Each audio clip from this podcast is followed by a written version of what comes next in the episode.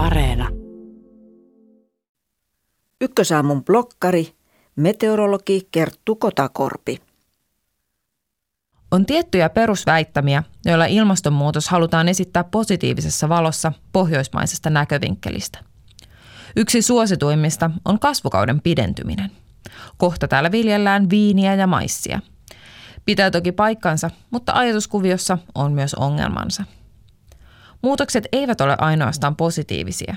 Tietyn alueen kasvit, myös viljelykasvit, ovat sopeutuneet vallitseviin oloihin – Nopeasti muuttuvat olosuhteet vaativat valtavan määrän kehitystyötä ja uudistumista lyhyessä ajassa.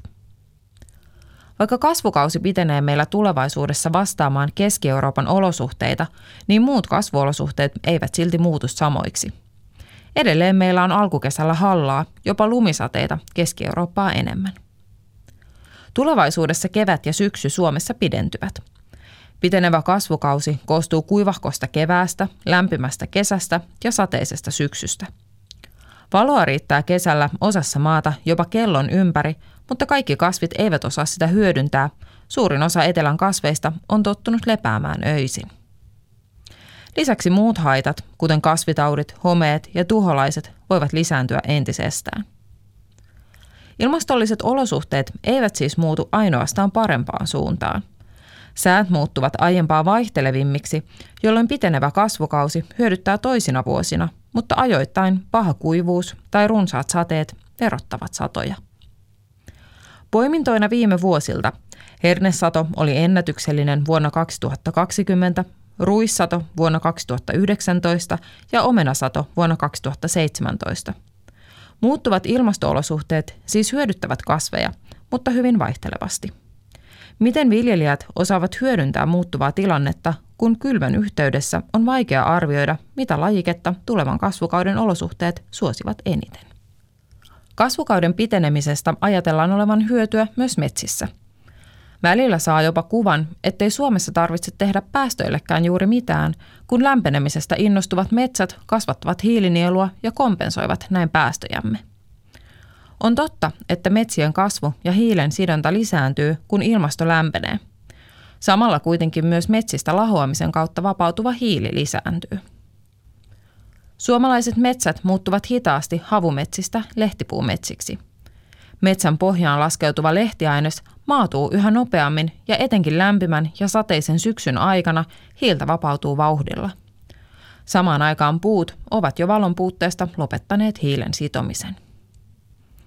Etenkin Etelä-Suomessa keväät ja kesät muuttuvat kuivemmiksi ja sadeolosuhteet vaihtelevimmiksi, jolloin kasvukauden piteneminen ei suoraan lisää kasvupotentiaalia. Kuivina tai sateisina aikoina puiden kasvu kärsii. Oma lukunsa on maaperä. Verrattain köyhä maaperämme ei muutu, vaikka ilmasto muuttuu. Viljelykasvit ja puut tarvitsevat kasvunsa muutakin kuin lämpöä ja ottavat maasta rakennusaineensa. Yksi suosittu argumentti ilmaston muuttumisesta positiiviseen suuntaan on itse lämpeneminen. Onhan meidän ilmastossa varaa lämmetä, olen kuullut tänä talvena useaan otteeseen. Monen mieltä lämmittävät lisääntyvät helteet ja vähenevät pakkaset. Lämmityskulut väistämättä pienenevät, mutta samaan aikaan jäähdytyskulut kasvavat. Lämmityslaitteet meillä jo on, jäähdytyslaitteet pitää hankkia. Tilastokeskuksen koonnissa kerrotaan, että asumisen osuus energian kulutuksesta on noin viidenneksen ja siitä kaksi kolmannesta kuluu lämmitykseen. Muutaman asteen lämpötilan nousu tähän kokonaispottiin tarkoittaa vain muutamien prosenttien vähenemistä lämmittämiseen kulutetussa energiassa ja todennäköisesti samaan lopputulokseen päästäisiin uusimalla tiivisteitä.